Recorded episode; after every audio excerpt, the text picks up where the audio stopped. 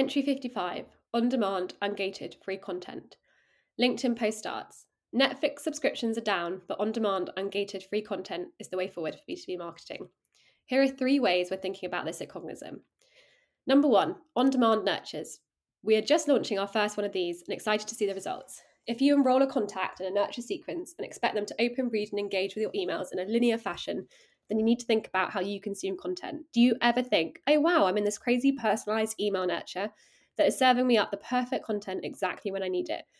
The reality is we don't know where the bar is sitting in their search or awareness of our company, and we need to allow them to consume the content when and in whatever order they require it. Number 2, on-demand continuous events. Just starting to put my thoughts and ideas together on this one. Why do we wait all year for the industry event of the year, where the speakers and content have been planned months out and may no longer be relevant? Or we turn up to the event just to be disappointed in the quality of the content. What if we had continuous on-demand talk tracks running across the year, featuring relevant speakers of the moment?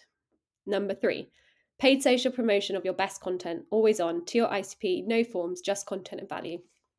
If marketers spent more time thinking about how to make the most valuable content, and then most importantly, make that content as easy to consume as possible on demand, then you would unlock true B2B marketing success. The truth is that this stuff is hard to do and hard to figure out, and there's no playbook for it yet.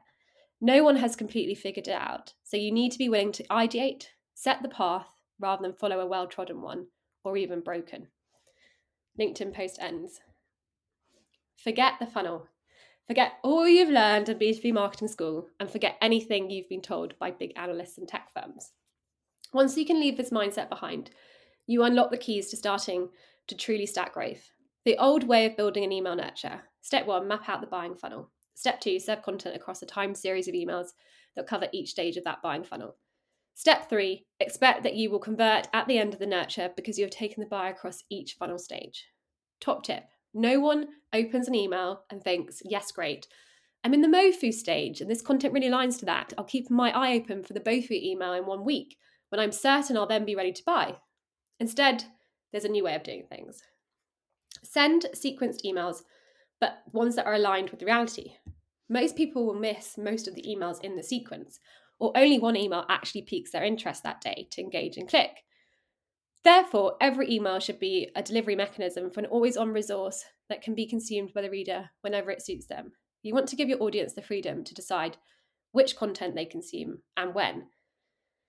We then link here to an example of an on-demand email nurture landing page that we run at Cognism, which will be available for you to access through the CMO Diary Hub and also in the book. Okay, so now what about campaigns? So these used to be a gated content initiative, usually containing an ebook that ran for 6 weeks after months of planning. Why?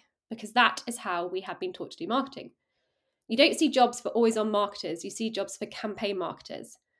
But what if you served your best content all the time, ungated, friction-free, activated in multiple channels, and continually adapted and refreshed as the frequency and data dictated? Who is to say that during the 6 weeks you run your campaign that your prospect is going to be in market during that time?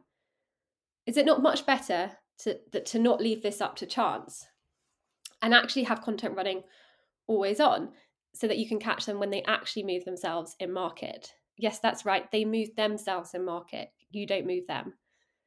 And the final one I included in my post above was the idea of always on events. I haven't actually seen this done yet in B2B, and it's still on my radar as something I'd like to try out at Cognism, one for the next book and for 2023.